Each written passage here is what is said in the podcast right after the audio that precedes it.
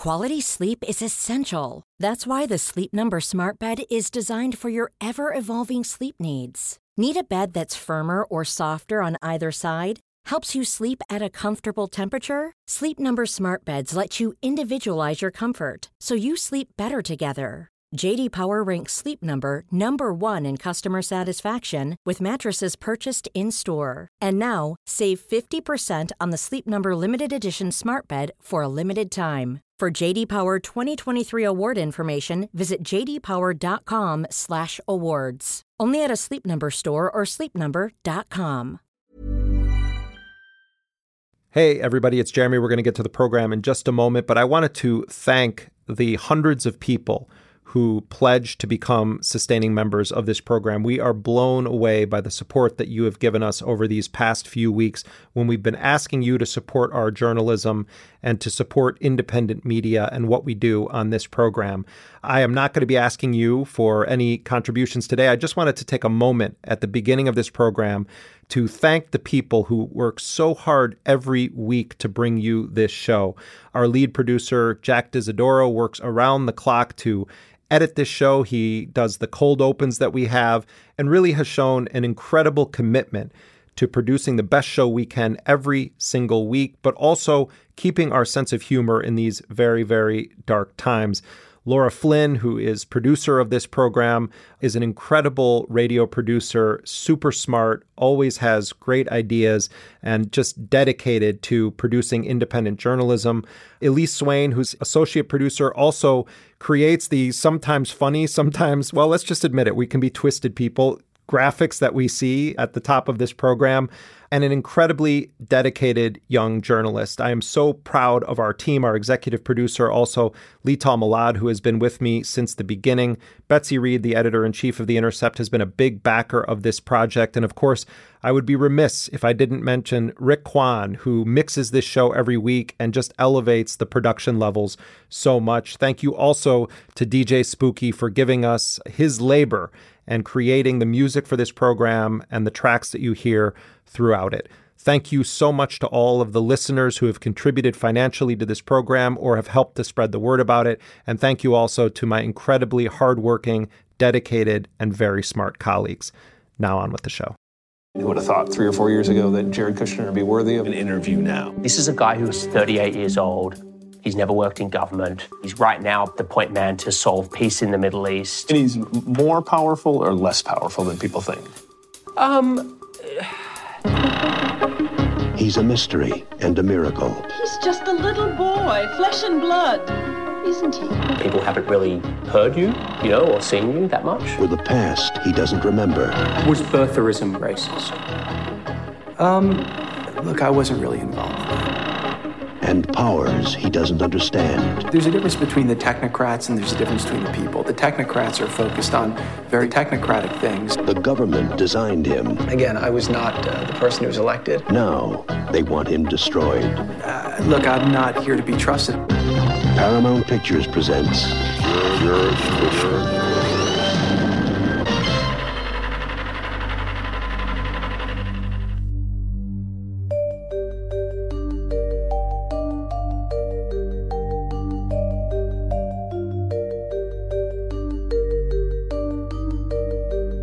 This is Intercepted.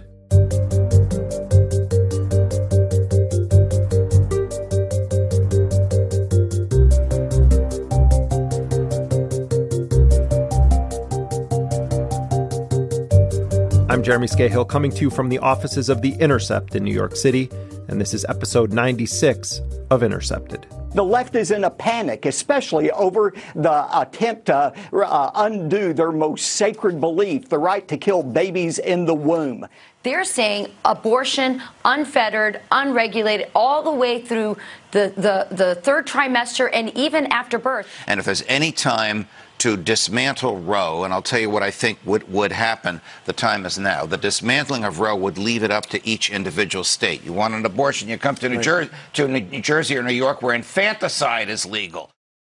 Lies, lies, and more over the top lies to demonize abortion, both those who seek it and those who provide it. This is nothing new, but it is intensifying dramatically. Before Roe v. Wade legalized abortion, there was a period when abortion was largely unregulated. But around the middle of the 19th century, Alabama and other U.S. states began passing laws making abortion a crime. Physicians wanting to establish themselves as women's primary health care providers and eliminate their competition cast midwives as criminals. The campaign played up anxieties about white women's changing role in society, declining birth rates, and fears of being taken over by foreigners. Sound familiar? Anyone who participated in an abortion faced fines and incarceration, including advertisers, providers, even partners of women who had abortions. Estimates of illegal abortions in the 1950s range from 200,000 to 1.2 million a year. Marginalized women, poor, black, Latinx, immigrant, were forced to access underground abortions where practitioners rarely had medical degrees. Women of color represented nearly 80% of abortion deaths. My next guest, Johanna Schoen, writes, quote, the ability of poor women to exercise their reproductive rights remain under constant attack. Johanna is a professor of history at Rutgers University and author of Choice and Coercion Birth Control, Sterilization, and Abortion in Public Health and Welfare. That book examines coercive policies from the 1920s to the 1970s. Her second book, Abortion After Roe, traces the history of abortion care after the 1973 landmark decision. And Johanna Schoen joins me now to discuss the history of reproductive rights from sterilization crusaders to abortion foes and their striking similarities. Johanna, welcome to Intercepted. Thank you so much. So I want to begin by asking you about the Supreme Court declining to take up this Indiana law barring abortions based on fetal disability, sex, or race. While the court did decline to take it up, it upheld the state's provision requiring burial of fetal remains after an abortion procedure. What's your response to this decision in general, but the court specifically upholding the burial requirement? So, one of the things that the anti abortion movement did, really starting in the 1980s, is to try to redefine the fetus as a baby. And there are a number of different ways in which they do that. They really kind of constructed three different narratives about abortion. One was the narrative of the fetus that, in a bunch of anti abortion literature and other materials, kind of narrates its death. Now we can discern the chilling, silent scream on the face of this child who is now facing imminent extinction. Then the narrative of the woman who, as a result of that, becomes a murderer, but we don't really in public want to depict her as a murderer. So they basically began to produce these narratives of women who were kind of victims and not really capable of making a decision about abortion because they couldn't really rationally decide that they were going to murder their own now called baby, right? Women themselves are victims just as the unborn children are. Women have not been told of the true nature of the unborn child. They have not been shown the true facts of what an abortion really is. And then, really, the third narrative being the abortion provider, who is the official murderer in this narrative. We are going to watch a child being torn apart, dismembered, disarticulated, crushed, and destroyed by the unfeeling steel instruments of the abortionist.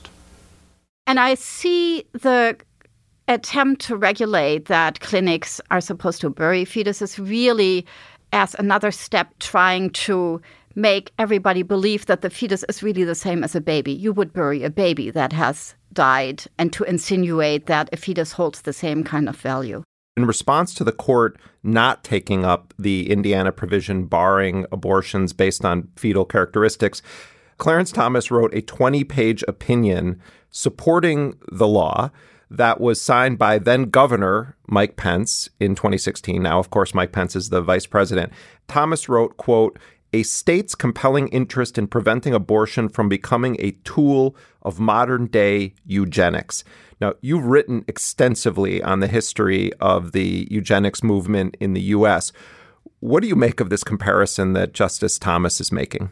So, there's also a long trajectory of the anti abortion movement basically jumping on this narrative of eugenics and arguing that terminating a pregnancy because of fetal disability is essentially a eugenic move, right? That we're trying to weed out people who are disabled and who kind of make the same claim about abortions for African Americans or for any non white fetuses. So the assumption being that these are not choices that women who are looking for an abortion make themselves, but basically abortion clinics compel them to have abortion for babies that aren't white. There's a whole narrative about this within the eugenics movement.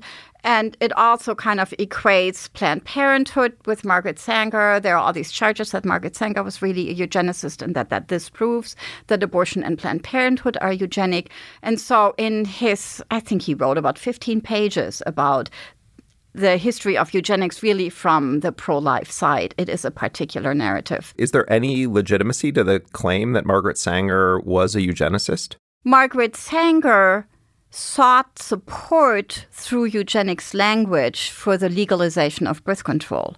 And the reason she did that is because physicians in the early 20th century, when she launched the birth control movement, were not in support of offering contraceptives freely to women because everybody thought it would incite promiscuity and it just wasn't seen as the proper thing to do.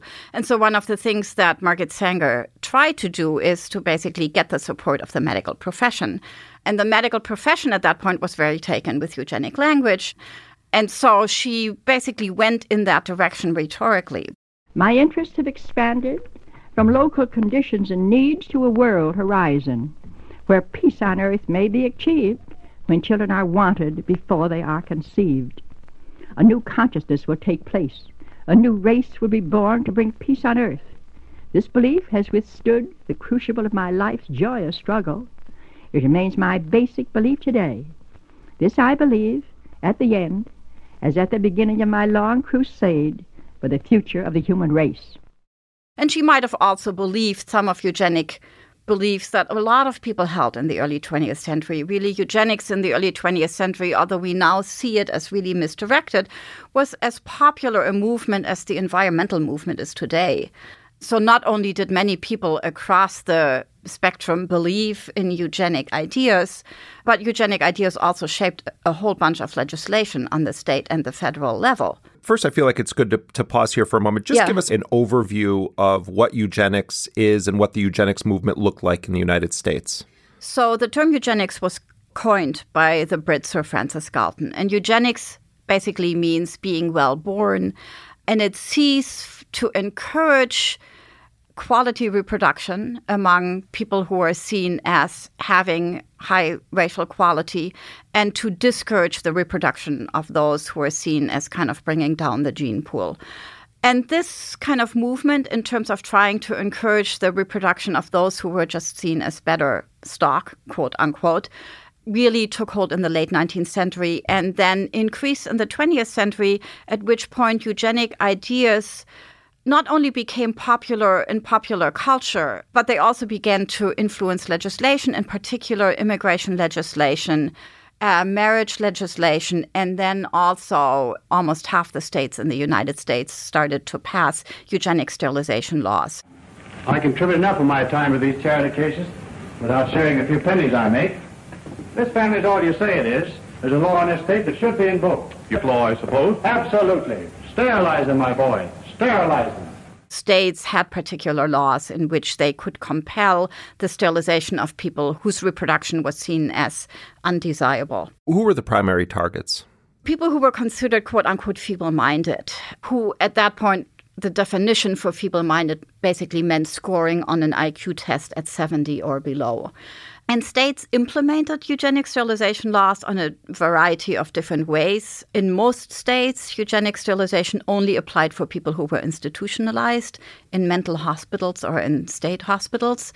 And so there, basically, the population group targeted were those people who were in those institutions. But there were also uh, several states where social workers could suggest people for sterilization. For instance, in North Carolina, social workers could do so. These programs were active for a much longer time period, and they also had a much broader group that they targeted. In North Carolina, for instance, in particular, women who were welfare recipients because they were seen as costing the state money you write, quote, while the discriminatory welfare practices of the 1930s and 40s had excluded African Americans from aid to dependent children, ADC, and left them largely outside social workers' sphere of influence, federal pressure and a series of new requirements relating to the implementation of ADC resulted in black women's inclusion in social service programs, bringing them into closer contact with social workers and thus with state supported sterilization. Mm-hmm. So, particularly the pro life movement always likes to describe the eugenics movement as being particularly concerned with the reproduction of African Americans. But really, in terms of state policy, the goal was to improve the reproduction or the quality of the reproduction of the white race. And so, in states like North Carolina, for instance, which had Jim Crow laws for a long period of time, um, the reproduction of African Americans was really not of particular interest to the eugenic sterilization program until they came to the attention of the state because they started receiving welfare. And that was only in the 1950s and 1960s. Before that, they were basically discriminated against in welfare. And it is at that point in which the state has a compelling interest to apply eugenic policies to African Americans. My grandmother was illiterate. She never went and got out of the first grade. So when someone come to her and coerced her into signing this, threatening her that they was going to cut off her food stamps or stop her welfare if she didn't sign an X. My grandmother didn't know that she was signing an X to cause me to become sterilized. I did not know, find out that they had did this to me until I was 19 years of age. So if we now go back to Clarence Thomas, right? The whole idea that eugenics really targets African Americans and that it has been a tool all along to control their reproduction is not true. Um, history shows otherwise. History shows that African Americans were kind of excluded from these programs and only became part of the programs when they cost money. I want to shift gears slightly. What were the factors that set the stage for abortion reform or the the making of Roe? States really began to crack down on illegal abortion after World War II because we kind of enter a really pronatalist time period where the role for women is really seen as at home raising children. When during the Great Depression they had to work, and in World War II they worked because the men were, you know, away fighting the war. And so now we get to the late 1940s and the 1950s, and there's this whole idea that women should return to the home. Just what did Mother do today? The first thing she did this morning was to fix up the kitchen. She cleared the table and washed the dishes and put the food away and made everything spick and span. Then she went up to Tommy's room to straighten it also this whole idea that it is really their job to have children and to raise children. So as a result of that, states really begin to crack down on abortion. Abortion really goes underground in ways that it didn't before. And women suffer in terms of health effects and they die at a much higher rate from criminal abortions. And physicians basically begin to find this untenable and they begin to start lobbying for abortion reform. When you say that abortion was criminalized at this point, explain what you mean abortion had been illegal since the late 19th century. In the late 19th century, an OBGYN named Storer basically starts a large campaign to make abortion illegal everywhere in the United States. By the 1880s, abortion is pretty much illegal in every single state. Now, of course, women still need abortions uh, and they still find them, but their ability to locate an abortion provider who will be able to do an abortion for them underground really waxes and wanes with time, right? So until the 1920s, it's fairly easy for women to find abortions because really the places where they can get them before kind of continue providing them. And so then we get to the 1920s and the 1930s and the Great Depression, and the need for abortion becomes even larger. And so the number of women asking for abortions, despite the fact it is illegal, um, begins to climb. And um, many physicians and social welfare professionals really look at them with great sympathy. And so what we then see is basically the kind of carving out of people who specialize in the provision of illegal abortions. Um, and those are often physicians, but not only physicians. And many of them have well run practices that provide thousands or tens of thousands of abortions during this time period. And there's a significant crackdown on this openness that existed before. I think another thing that kind of leads to the waxing and waning is prosecutors' willingness to prosecute people who provided illegal abortions, right? So the willingness of prosecutors to go after people who provide illegal abortions increases significantly in the post war era, whereas before there wasn't particularly interest to prosecute these people. The prosecutors were exclusively looking at those who performed the abortion. They weren't going after the women who had the abortion or not only so North Carolina for instance they go after the people who perform the abortions but they also go often after the male partners. And sometimes they go after a person who paid for the abortion, but it's really the male partners and it's really the people who provided the abortion that end up before court. Women end up there implicitly because they get dragged to testify against the person who offered the abortion as well as their partners, but they don't get legally prosecuted for their abortions. They're more likely to die as a result of abortion complications.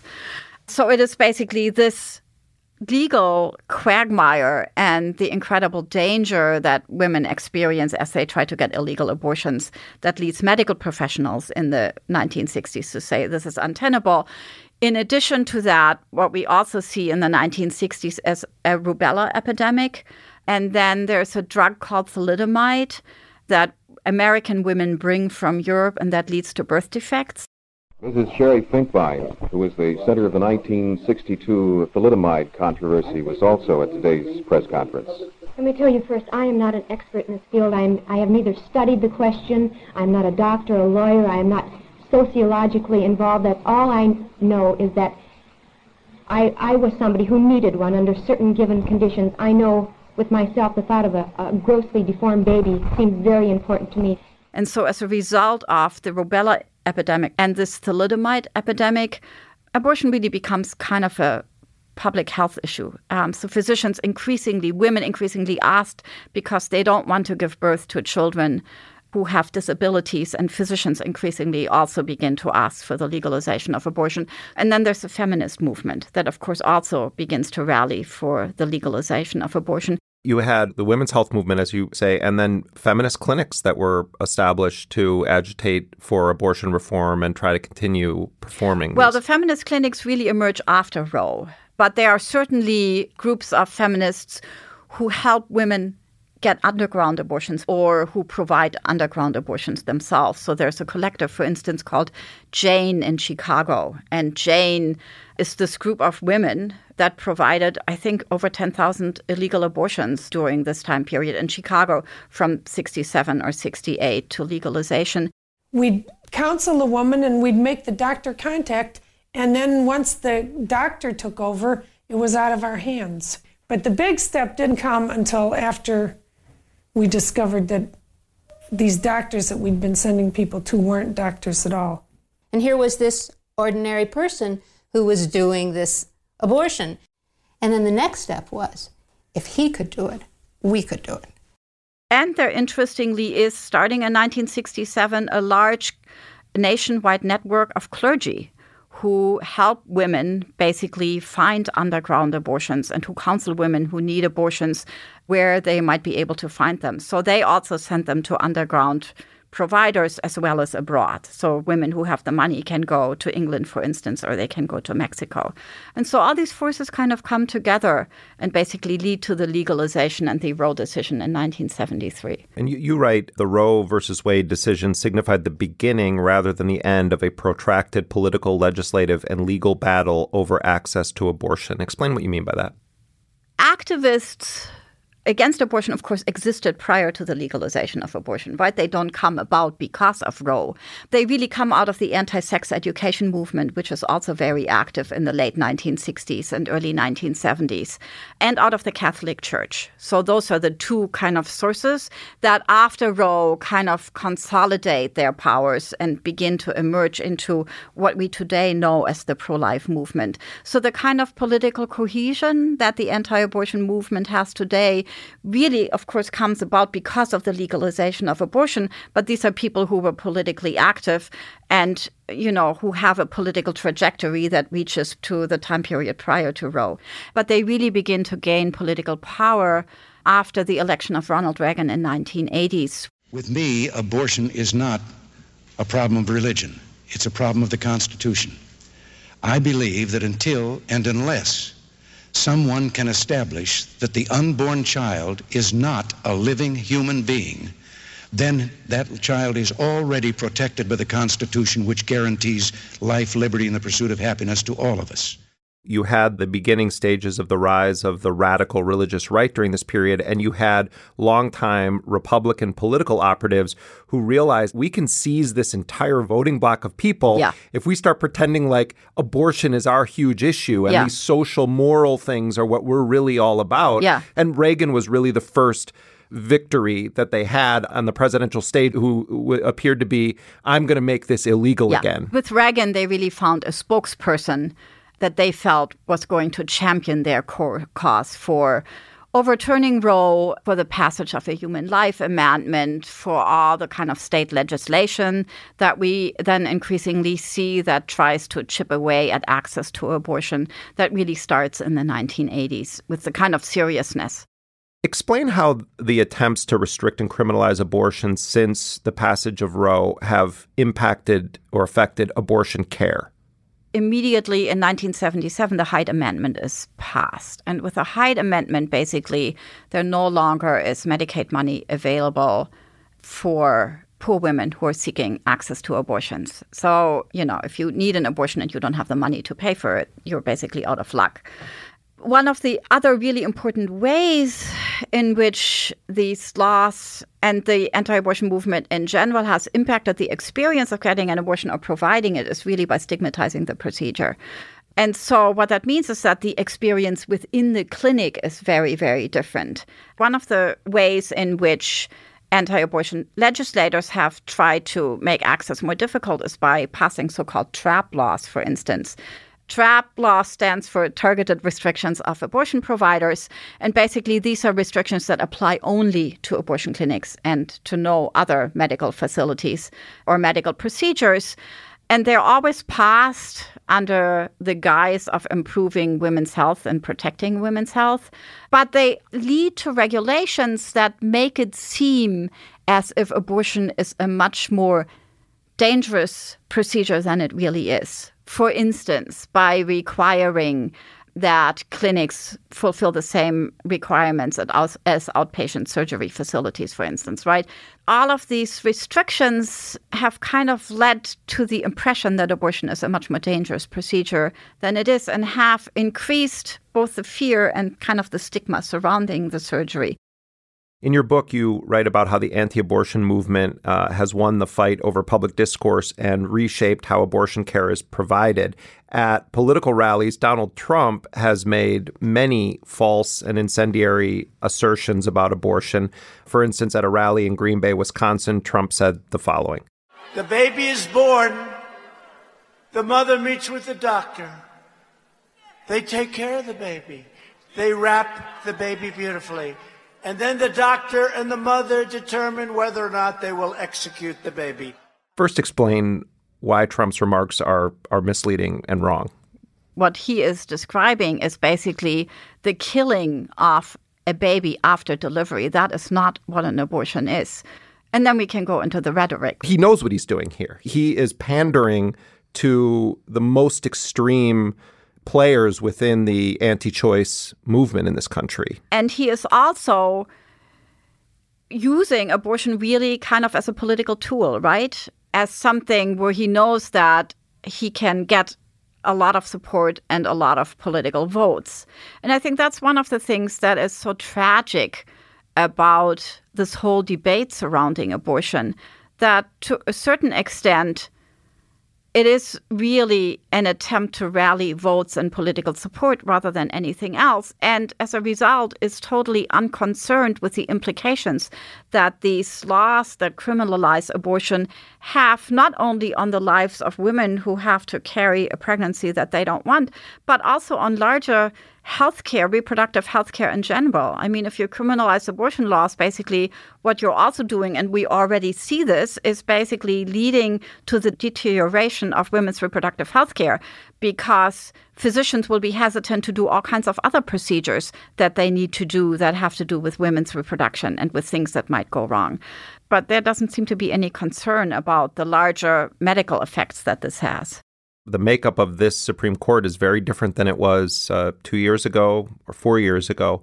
What are your biggest concerns as we see state after state try to push through these extreme, pretty clearly unconstitutional laws? It feels like there's this uh, momentum toward some epic showdown again at, at a Supreme Court that now is a majority extremist on this position. I think my real worry is that because of the extremity of these laws, anti abortion legislation that is already getting passed or that might be upheld in the future that is not as extreme will seem as something that is not as bad as it could have been, right?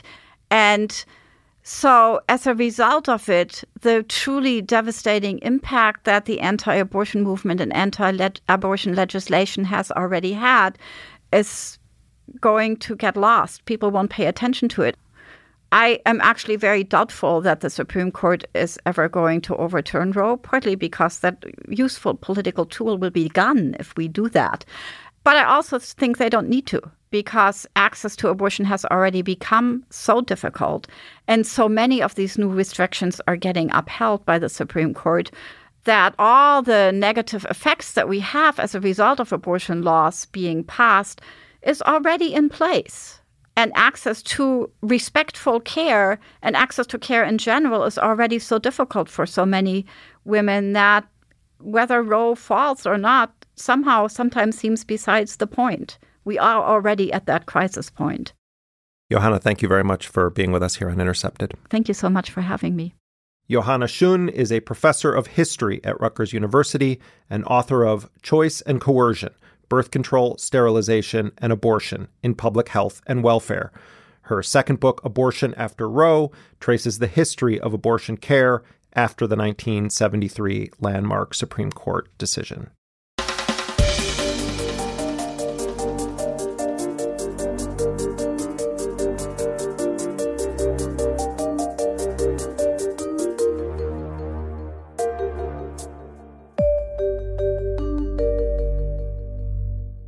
Coming up on the show, we're going to be talking to the philosopher and activist Srećko Horvat about the historical lessons that we can learn from the guerrilla struggle against fascism waged by the partisans of Yugoslavia during World War II.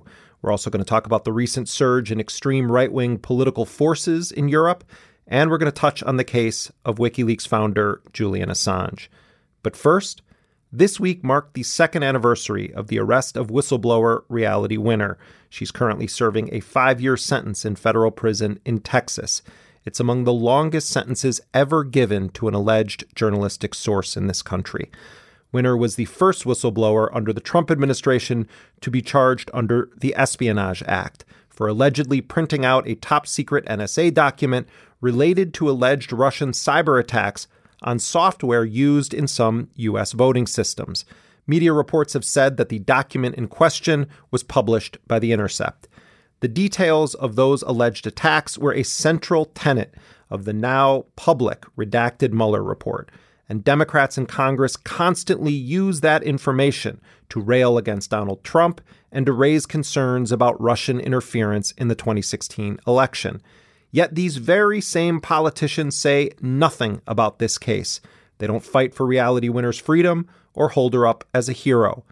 Reality Winner remains imprisoned without their support. It is unthinkable that Donald Trump would pardon Reality Winner. It's unfortunately not out of the realm of possibility that if her conviction was for, say, murdering Iraqi civilians or gunning down Afghans, she could be a prime candidate for this president's pardon. Just last month, Donald Trump pardoned Michael Behenna, a former Army lieutenant who served five years in prison for the murder of an Iraqi prisoner in 2008. Behenna might not be the last war criminal to be pardoned in the Trump era. There are several people reportedly up for such pardons, including a Blackwater operative who was at the center of a massacre of Iraqi civilians in Baghdad's Nisour Square in 2007. If there was ever any doubt how little Iraqi lives are valued by some elected officials in the U.S., just listen to the words of Republican House member and former Marine Duncan Hunter when he was asked about Edward Gallagher, a Navy SEAL accused of killing a teenage ISIS fighter and then posing with his corpse. Then how do you judge me? So I was an artillery officer, and we fired hundreds of rounds into Fallujah. Right. Killed probably hundreds of civilians, if not scores, if not hundreds of civilians. Probably killed women and children, if there were any left in the in the city when we invaded. So do I get judged too? So how are these people getting pardons? Well, Behenna's parents are connected. His father worked for both the FBI and the Oklahoma State Bureau of Investigation. His mother is a former federal prosecutor. They use their leverage to win their son parole and then a presidential pardon. But it also seems like Trump really does like war crimes, and he wants more of them. Reality Winner is also a veteran and one who deployed to war zones. Her mother, Billie Winner Davis, has traveled across this country fighting for her daughter's release. And since her arrest, Reality Winner has never been allowed to speak publicly or to the news media. Billie Winner Davis recently stopped by our DC studio to offer us details on Reality Winner's conditions and her fight for her daughter's freedom. Well, my name is Billie Winner Davis, and I am the mother to Reality Lee Winner. And Reality is presently in prison right now, charged with espionage for leaking a document that warned us about the Russian attacks on our election.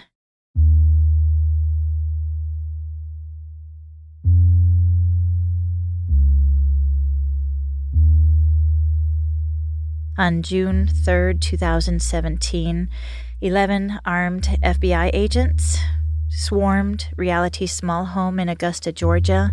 She was interrogated without her Miranda rights. She was arrested that day, and she has not seen freedom since. She is not allowed to have anyone associated with the media or the press on her contact list, and she's not permitted to have anything that, you know, she says or writes to us be um, given to like a third party.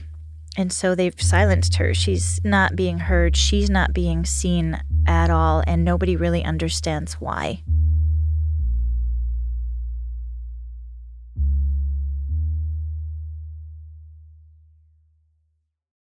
She understands with her plea agreement what she can and cannot discuss. And this will be for her entire life. Reality knows that she will never be able to talk about her case or the facts surrounding her case.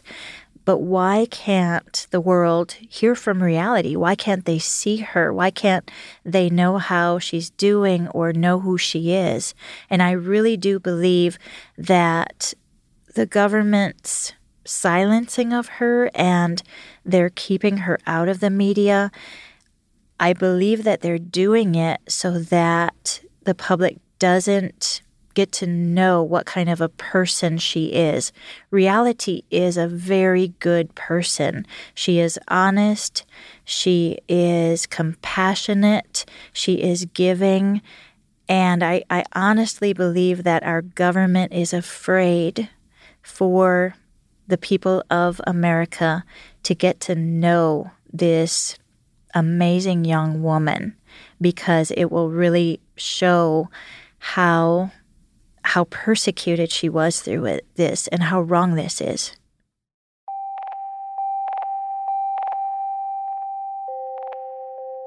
Our last visit was last weekend, Saturday and Sunday. My husband and I, even though she was moved to Texas, she is still over 300 miles away from our home. We were hoping that we would be able to at least go up once a month to visit with her, but it's been more like five or six weeks. Every five or six weeks, we're able to make uh, the trip because, of course, it means taking off work, it means getting people to watch our, our home and take care of our animals, and it means the trip up, reservations, and things like that. So typically, we go in and you're in a large room Everybody is visiting at the same time in this room. At some point during the visit, after they do their count, they will open up the doors so that you can go out into a little tiny kind of courtyard so that you can at least be outside. And this last time, we were made to sit up front by the guard station and we couldn't move, we couldn't sit where we wanted, and we couldn't go outside. And so each time that we go, it's it's a little bit of a different situation and I feel almost like they do that on purpose to keep you anxious. It's difficult. It's difficult on us and I it's difficult on every person who has an incarcerated loved one. The fact that the prison system is set up this way to keep you it's that time of the year. Your vacation is coming up. You can already hear the beach waves, feel the warm breeze, relax, and think about work. You really, really want it all to work out while you're away. Monday.com gives you and the team that peace of mind. When all work is on one platform and everyone's in sync, things just flow wherever you are. Tap the banner to go to Monday.com. Ever catch yourself eating the same flavorless dinner three days in a row? Dreaming of something better? Well, HelloFresh is your guilt free dream come true, baby. It's me, Keke Palmer. Let's wake up those taste buds with hot, juicy pecan crusted chicken or garlic butter shrimp scampi. Mm. Hello Fresh. Stop dreaming of all the delicious possibilities and dig in at HelloFresh.com. Let's get this dinner party started.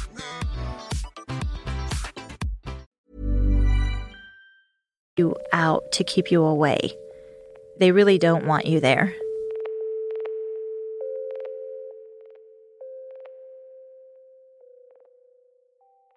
The government's charge of reality under the Espionage Act has been the most hurtful thing for me as her mother.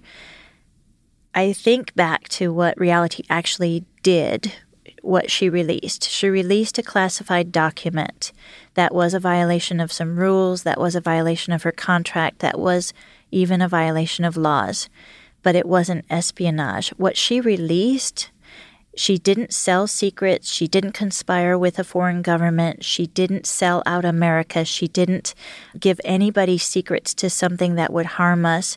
What she did was tell the American people about a threat to our voting system, a threat to our democracy. I don't know how anyone could say that that is an act of espionage, that that's being a traitor to your country. That to me has been the hardest thing in this entire journey to accept. Had they charged her with mishandling classified information? Absolutely, positively. You probably would have never even heard of her or me. The American people need to know that they use this against our citizens in a way, and I think it's purposeful. Nobody wants to side with a traitor. Nobody wants to advocate for a person who is selling out America. But that's not what she did and it doesn't fit. And so I think that our government does it purposefully so that that person is not supported and so that it automatically turns people against that person. And I think that's what they did with my daughter, Reality Winner.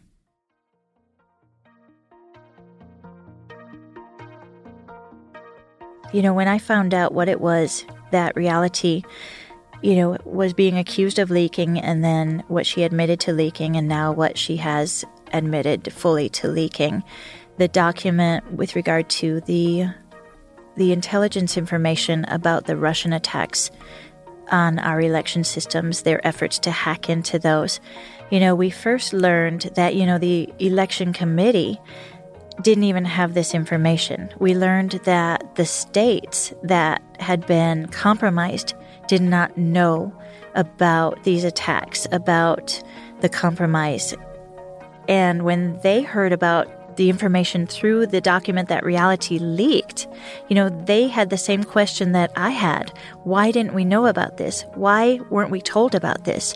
And then, as the process, the whole Mueller investigation and the indictments, the indictments on the Russians, basically all of the information that reality leaked in her document was found in those indictments, was, was there.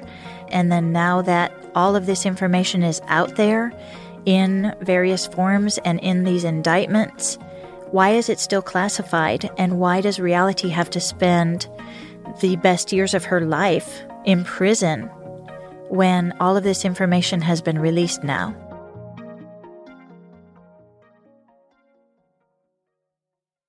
We still go places and I still contact people who have not even heard of my daughter and her case.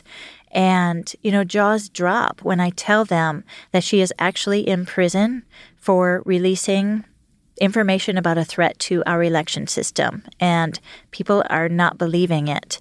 I want to make it so that everybody knows the name Reality Winner and that everybody knows that this is a real person. This is a real young woman, a United States veteran who is sitting in prison for public service to us, for protecting us, for defending us. And people really need to go and they need to look at this stuff to see what's happened to reality. Billie Winner Davis is the mother of imprisoned whistleblower Reality Winner. She's currently serving a five year prison sentence. For more information on Reality Winner's case and for updates on what's going on with it, check out standwithreality.org. Hi there. Hi, Jeremy. Calling from Francis Creek, Wisconsin. Stevensville, Montana. From Austin, Texas. Park City, Utah. San Francisco. In Knoxville, Tennessee. South Hamilton, Massachusetts. I decided to become a sustaining member because because of the T-shirt and the excellent journalism. I think it's an important time to show independent journalists that we really support them. Intercepted helps me focus on what makes sense. Listening to The Intercept is, is the best way to figure out what the fuck is going on out there. Intercepted is always my go-to podcast. You explain the cause and effect in a way that no one else can. And it kind of puts all of this craziness into perspective and helps me better understand why the things that are happening are happening. So thank you, Intercepted. Thank you for everything you do. Thanks, Jeremy. Thank you so much. Thanks for all your work. Thank you so much to what you all do. Thank you. So thank you for doing what you're doing. I can't wait to keep listening. So keep up the good work. Bye bye.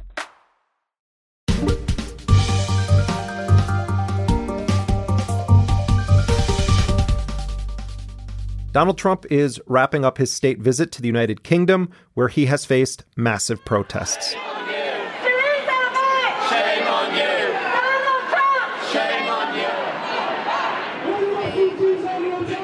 Trump kicked off his visit by launching an attack on London Mayor Sadiq Khan. In fact, Trump was literally tweeting attacks against Khan before Air Force One even landed in London. Trump was enraged that Khan had published an op ed criticizing Trump saying Trump was, quote, one of the most egregious examples of a growing global threat. Khan also compared Trump's rhetoric to, quote, fascists of the 20th century. President Trump, if you're watching this, your values and what you stand for are the complete opposite of London's values and the values in this country. We think diversity is not a weakness, diversity is a strength. We respect women and we think they're equal to men. We think it's important to safeguard the rights of all of us, particularly the vulnerable and the marginalized. In his tweets aboard Air Force One, Trump accused Sadiq Khan of being nasty to the President of the United States. He called him a terrible mayor and a quote, stone cold loser.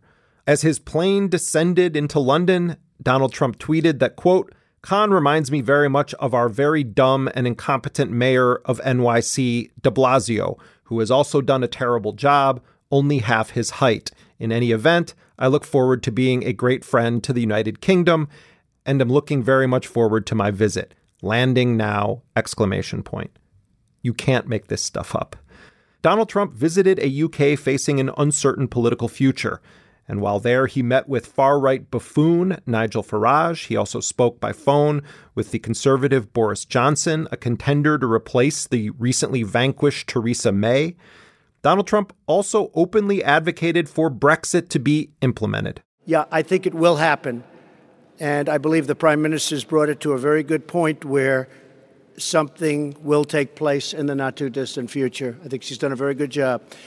Uh, I, I believe it would be good for the country, yes.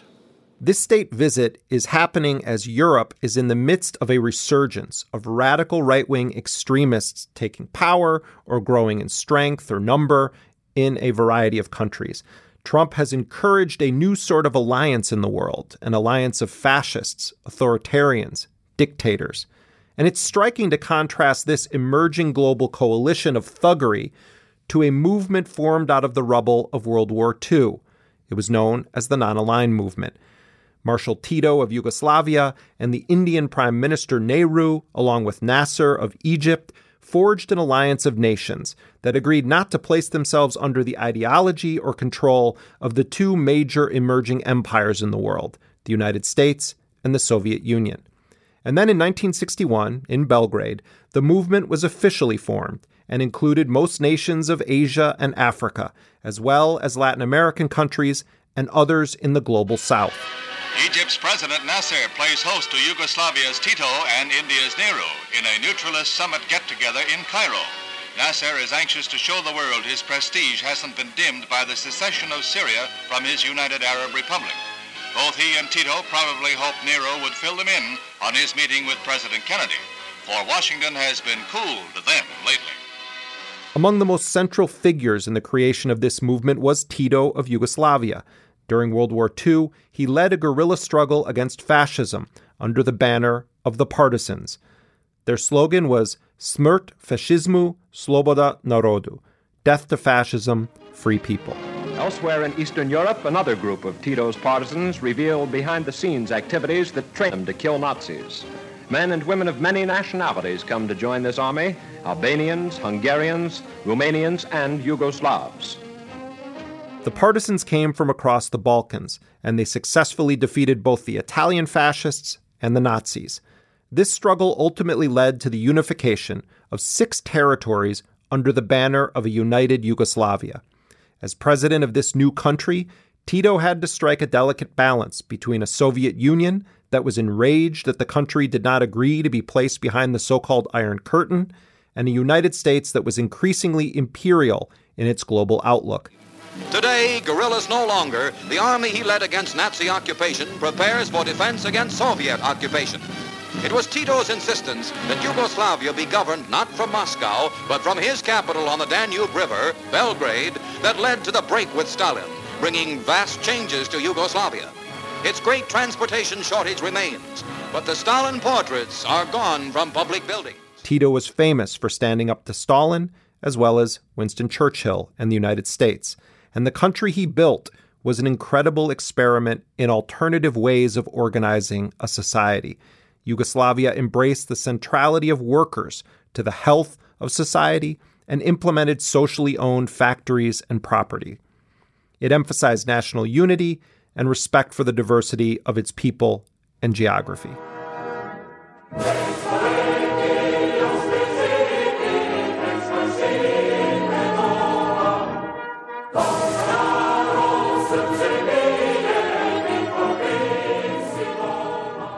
That Yugoslavia was crushed in the 1990s in a brutally murderous war where extreme nationalists engaged in historical revisionism and the promotion of ethnocentric spheres of power. The Serbian leader Slobodan Milosevic and the Croat Franjo Tudjman both carried out murderous ethnic cleansing campaigns of mass slaughter and displacement, and the Bosnian Muslims found themselves being butchered by their Christian neighbors. There's much we can learn from the struggle of the partisans, the story of Yugoslavia, and the society that they tried to build, and the horrifying end to that story. These lessons resonate strongly in our current moment in history. Joining me now to talk about all of this is the philosopher and activist Srećko Horvat. He's the author of What Does Europe Want? The Union and Its Discontents. He did that with Slavoj Žižek. Welcome to the desert of post socialism and the radicality of love. With Yanis Varoufakis, he is one of the founders of the Democracy in Europe movement. Srećko Horvat's latest book is Poetry from the Future Why a Global Liberation Movement is Our Civilization's Last Chance. Srećko Horvat, welcome to Intercepted. Thanks for having me here. First, in a very big picture sense, you know, we in the United States, of course, have been following the rise of Donald Trump. But in Europe, there have been sort of parallel movements that have been either rising to power or threatening to take power that seem to share a lot in common with Donald Trump and his world vision. Just for people who don't follow it closely, what has been happening around Europe with the kind of reascension of hard right or neo fascistic movements? I would say yes, they're similar to Trump. Uh, even if you take, for instance, Umberto Eco's work, uh, the Italian, famous Italian writer, but also a very interesting semiotician and political thinker, uh, who has written a very short text called uh, Ur-Fascism, uh, where he names several characteristics of fascism, and one among among them is fear of strangers. The other one is misogyny, and then you have other characteristics which he places as you know the origin of fascism. And if you take these characteristics, for instance, and apply it to Trump, to Salvini, to Bolsonaro, uh, to other leaders all across the world, uh, you will see that the situation actually today is really resembling this kind of ur-fascism. At this moment, Trump is in the UK, visiting the UK. Uh, Angela Merkel, as you probably know, uh, delivered a speech at Harvard uh, very recently. That's why I want to leave this wish with you. Tear down walls of ignorance and narrow mindedness, for nothing has to stay as it is. And what is the connection between this? I think what uh, the liberals usually do, this kind of naive interpretation of the rise of the right wing populists, is that they almost presented it as if the right wing uh, ideology and reality uh, fell from the sky. But Merkel at Harvard, you know, you've probably seen in which way also the liberal media was writing about it. Oh, finally, a European leader who will teach Trump, you know, that we have to tear down the walls and so on. But do you know where Angela Merkel was just a few weeks ago. She visited Croatia, the country where I come from, uh, which was part of Yugoslavia, and she visited Croatia just before the European elections.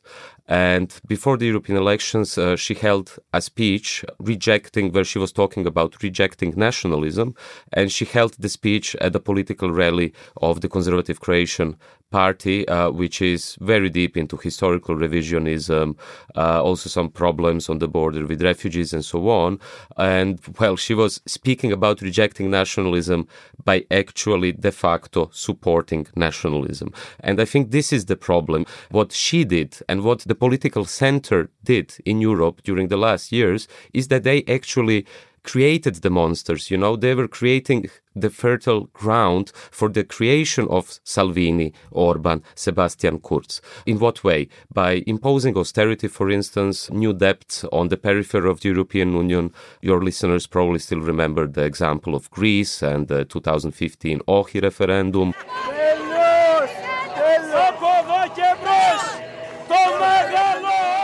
And there is a parallel to the United States as well. Donald Trump didn't fall from the sky. I think uh, the liberal class in the US really has to pose itself a very serious question. Where did Donald Trump actually come from? Part of why I wanted to talk to you is because you have this new book out, Poetry from the Future, which I highly recommend people pick up and read. And in it, you talk about the significance of what became known as the partisans establishing a new society and joining together these six republics into this country, Yugoslavia.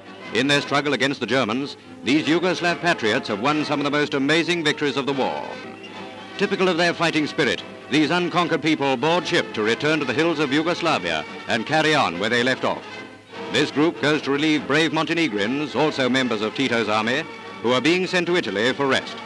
Their red-starred banner stands for as brave an army of people as you'd find anywhere in this war.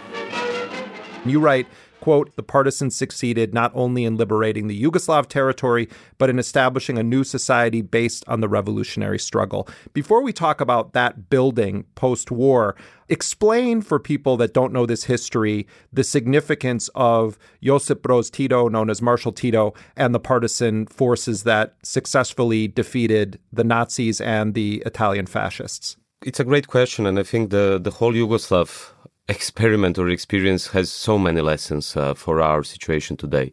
The Yugoslav partisans, led by Tito and many others, also women, was actually the only resistance movement, I would say, in Europe we had resistance movements, as we know, resistance in France, we had the Greek resistance movement, and so on. But I would say the Yugoslav partisans are the only ones which succeeded to use the situation of war and total occupation in order to create a social revolution. It wasn't just a continuation of a liberal kind of system, it was an attempt to radically transform the society. If there are three lessons of the Yugoslav experience, I would say the first one, free lessons for our dark dystopian times today.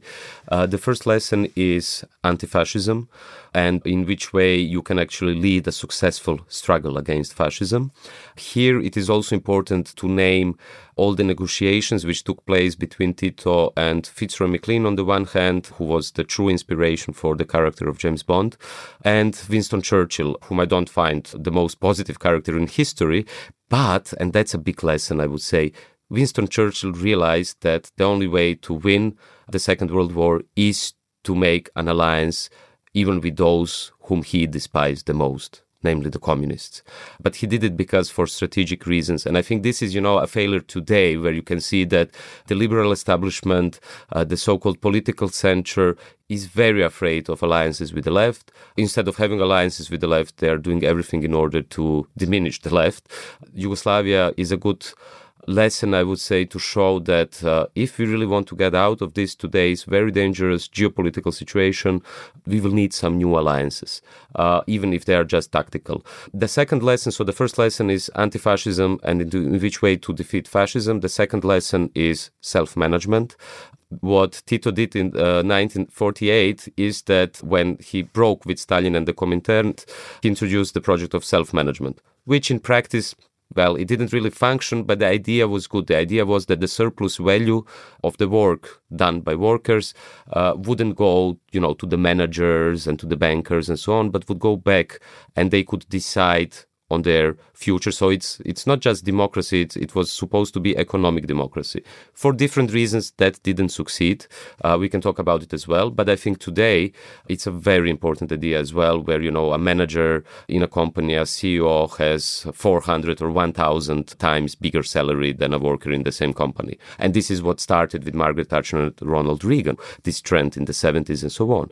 Before you mm-hmm. go to third, I just want to also just share one fact that I've always found incredible about the story of Yugoslavia, and that is that when Yugoslavia existed and they were experimenting with socially owned property, the most common way that workers got a home in Yugoslavia was uh, through their work. In the same way that uh, that that Americans are dependent on employers for healthcare, which is a bad system. In Yugoslavia, the way that most people graduated from living with their parents, you know, with their young families to their own apartment is that they would earn an apartment through their labor.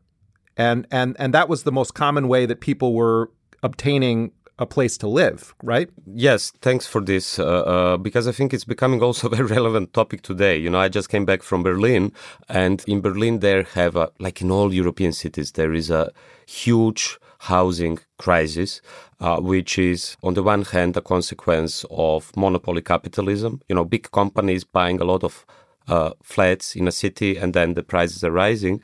And on the other side, it's a consequence of so-called platform capitalism, which means Airbnbization of everything, which, you know, to put it very simple, it means that if a student from a small Croatian or, or, or Spanish uh, village wants to come to Barcelona or to Zagreb, uh, the price, everyone is, it's very difficult to find even a flat to live in the center of the city because it's it's much more profitable to to rent the apartment to Airbnb, and that's a big problem. In Yugoslavia, unlike that, we had social housing. Not only that, it might surprise you because it it will sound as fake news, as if I invented it just now. But come to the Croatian coast, you will know. You've been to the Croatian coast. You will see even hotels where the workers would go for vacation. Last summer, I, I was in a, a, small village uh, on the Adriatic coast, and I, I saw this abandoned, what looked like a series of, of really nice bungalows.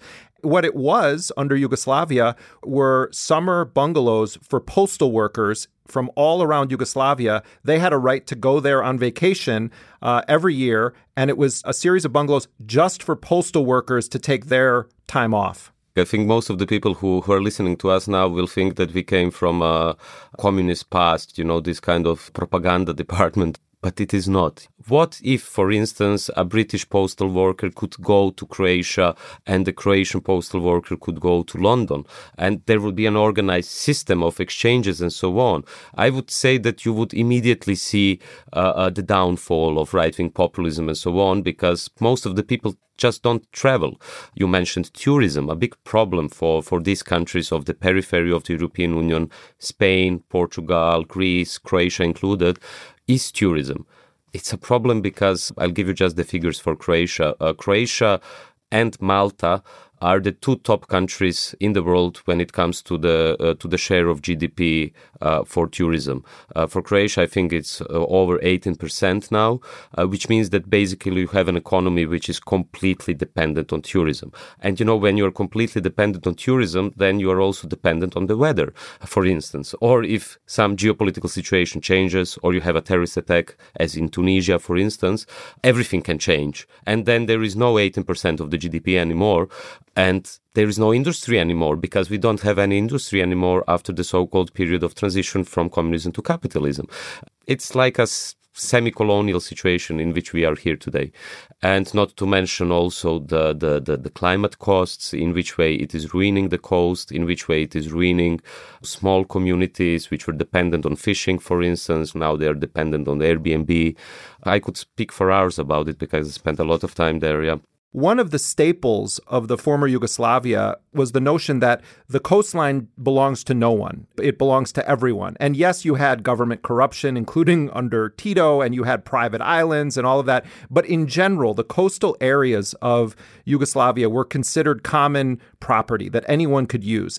Well, now that may change, and it's for the exact reasons you're talking about. It's the privatization, it's the dependence on tourism, and then it's very aggressive foreign investors working with corrupt Croatian business people to backdoor privatize the, the coast that belongs to the people. I mean, we already had this trend, you know, the first things which were privatized after the during actually the breakup of Yugoslavia were for instance water sources Coca-Cola bought several water sources in Bosnia and Croatia and so on in the 90s when the war was still going on, which was really this kind of shock doctrine, what Naomi Klein talks about, you know, in the sense that you have a situation of a shock of a war, and then basically you sell off the, the corrupt Croatian politicians together with the corrupt Western politicians, make deals to sell off uh, the natural resources. Precisely in Croatia, you can see all the problems of global capitalism. I think we have to radically rethink uh, global tourism and what it means and in which way it could be more sustainable, how it can be connected to a Green New Deal, uh, to massive investment into public infrastructure, trains, other sorts of transport. There is so much to be done when it comes to tourism we need to get to your third lesson that we can take from this. But in these neoliberal states that converted from socialism or communism into whatever it is now, where there that you have multinational uh, banks, you have powerful Western countries imposing austerity measures, etc., on smaller countries that are new members of the non communist uh, uh, club is that you also have climate disaster in Croatia in the form of these either wildfires or fires that are started by somebody who threw a cigarette out, and there is no effective response and people are, are, are kind of left to maybe the state is going to send uh, planes or helicopters to put out our fire or maybe we need to hire private individuals to do this. I mean th- this is the reality that we are now facing also in parts of the united states in california. So explain how climate is affecting croatia and then it's compounded by the kind of implosion of state services or the disappearance of it and the move toward privatized disaster response the example from California, which you gave, is excellent because it proves that Margaret Thatcher's mantra is completely right today, unfortunately. Let us never forget this fundamental truth the state has no source of money other than the money people earn themselves. If the state wishes to spend more, It can do so only by borrowing your savings or by taxing you more. And it's no good thinking that someone else will pay. That someone else is you.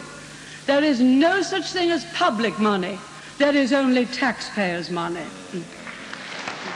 You know, when Margaret Thatcher said that famously that there is no such thing as society, only individuals.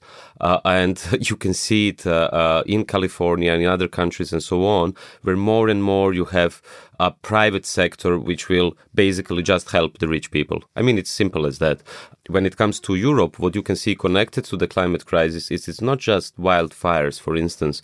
Croatia, for instance, and the Croatian coast and the islands has a big problem with plastics and the waste. Uh, the rich countries of the European Union, including Germany, France, and so on, are basically sending a lot of waste, including medical equipment, to Albania, and then following sea currents, the waste from Albania, together with Albanian waste, and from Western Europe, comes to the Croatian islands. And what is then the lesson of Yugoslavia? The lesson is that even if I clean the beach every fucking day, the next day the plastics will come. Uh, even if there is no plastics on the beaches, uh, we are all already eating microplastics. You know, uh, scientists have found microplastics from the Swiss Alps to the Antarctic. There is no way out in that way. And the only way out is, and this is one of the lessons of Yugoslavia which has to be rethought seriously, is the non aligned movement. Namely, that was the movement of the 20th century which was founded by Nehru, uh, Tito, and Nasser, uh, uh, with the basic idea that the countries of the global south have to cooperate together. Of course, it was a situation of the Cold War where the main reason for the foundation of the non aligned movement was that you don't join Soviet Russia and you don't join the United States, but you actually try to create a genuine third option.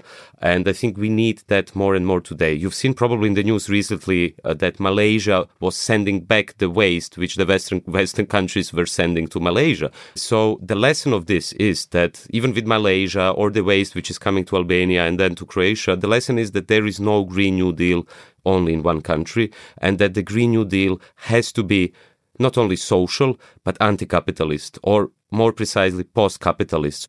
You mentioned Nehru, Nasser, and Tito, but ultimately, dozens and dozens of countries joined together to declare we are not under the Soviet Union and we are not under the American empire capitalistic program. And they, they tried to carve out their own third way. And then you had these liberation movements from around Asia and Africa joining together uh, with Yugoslavia, with India, with Egypt and other countries to say uh, we, we don't want to participate in, in, in what you're now calling this Cold War. We want to build an alternative model for how societies can interact with each other and organize. And in fact, Malcolm X talked about the non aligned movement in some of his speeches and the Bandung Conference in the uh, mid 1950s. At Bandung, all the nations came together.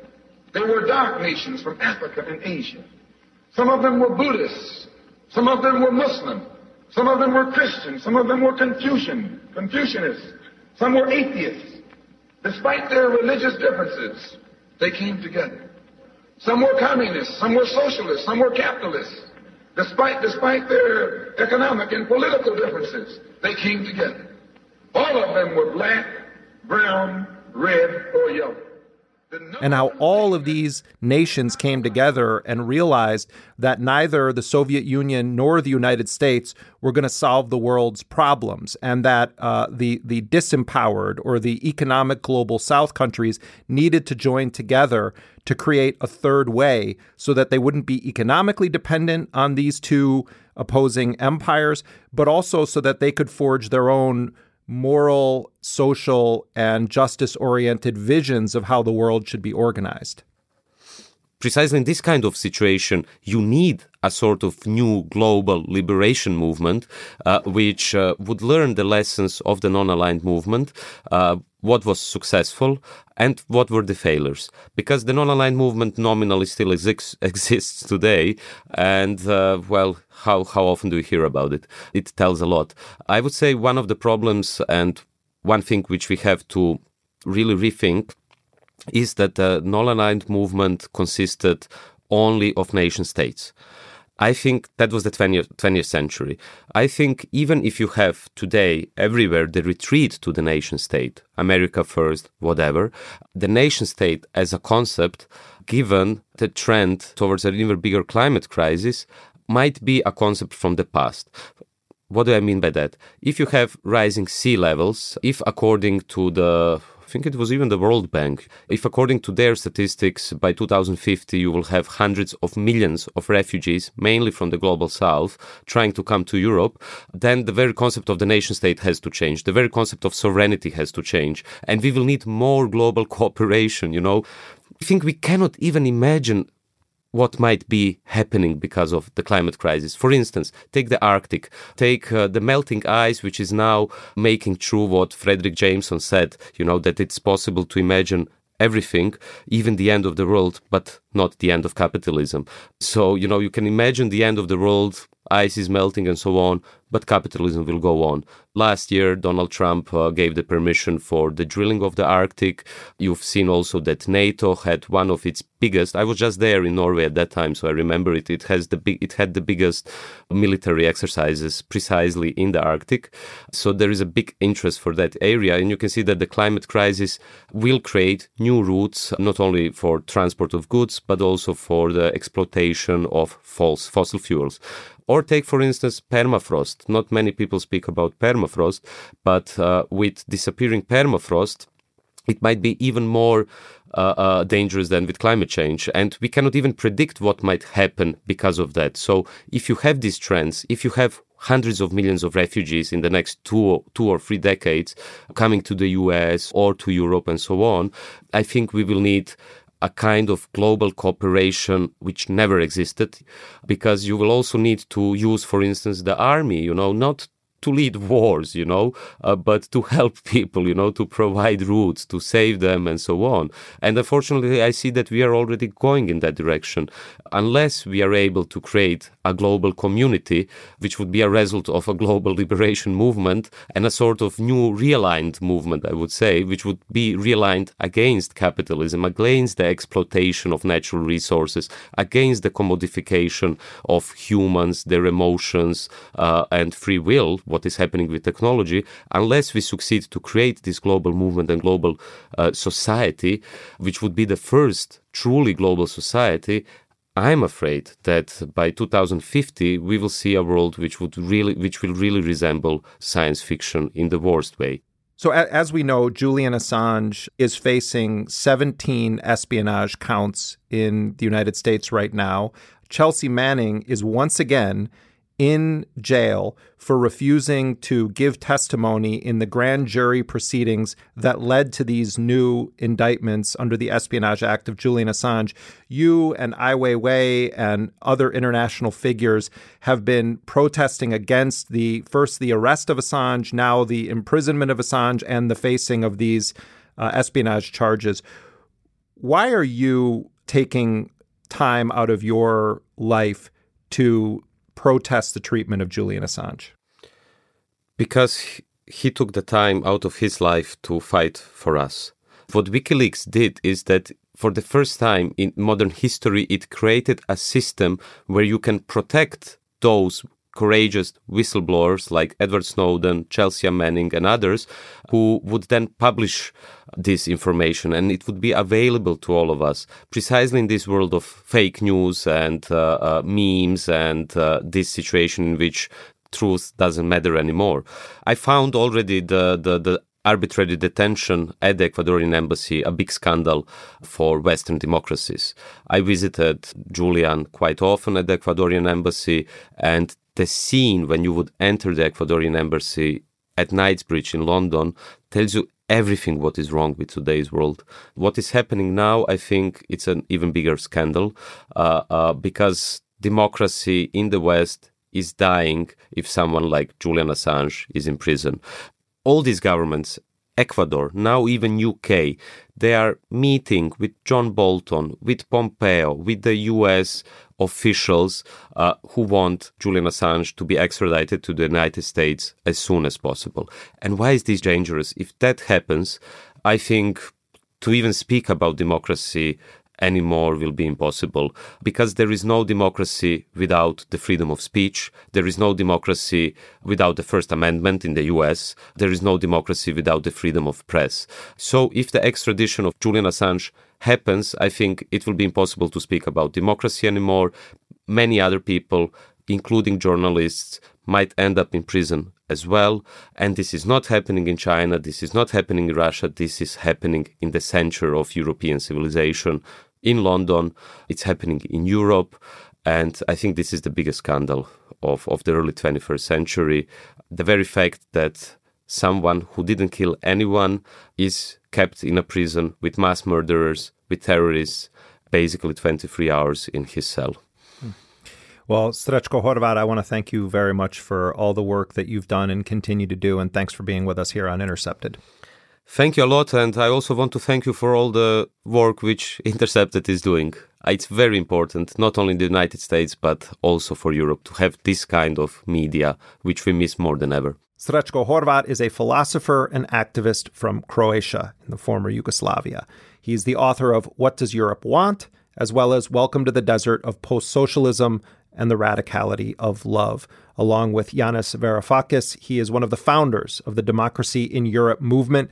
His latest book, Poetry from the Future Why a Global Liberation Movement is Our Civilization's Last Chance. And that does it for this week's show. You can follow us on Twitter. Our handle is Intercepted. If you like what we do, you can support our show by going to theintercept.com slash join to become a sustaining member of this program. Intercepted is a production of First Look Media and The Intercept. Our lead producer is Jack D'Isidoro. Our producer is Laura Flynn. Elise Swain is our associate producer and graphic designer. Our executive producer is Leital Molad. Betsy Reed is editor in chief of The Intercept. Rick Kwan mixed the show. Transcription for this program is done by Nuria Marquez Martinez. Our music, as always, was composed by DJ Spooky. Until next week, I'm Jeremy Scahill.